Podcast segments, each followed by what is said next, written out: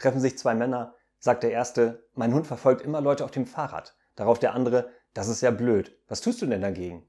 Ganz einfach, ich nehme ihm das Fahrrad weg.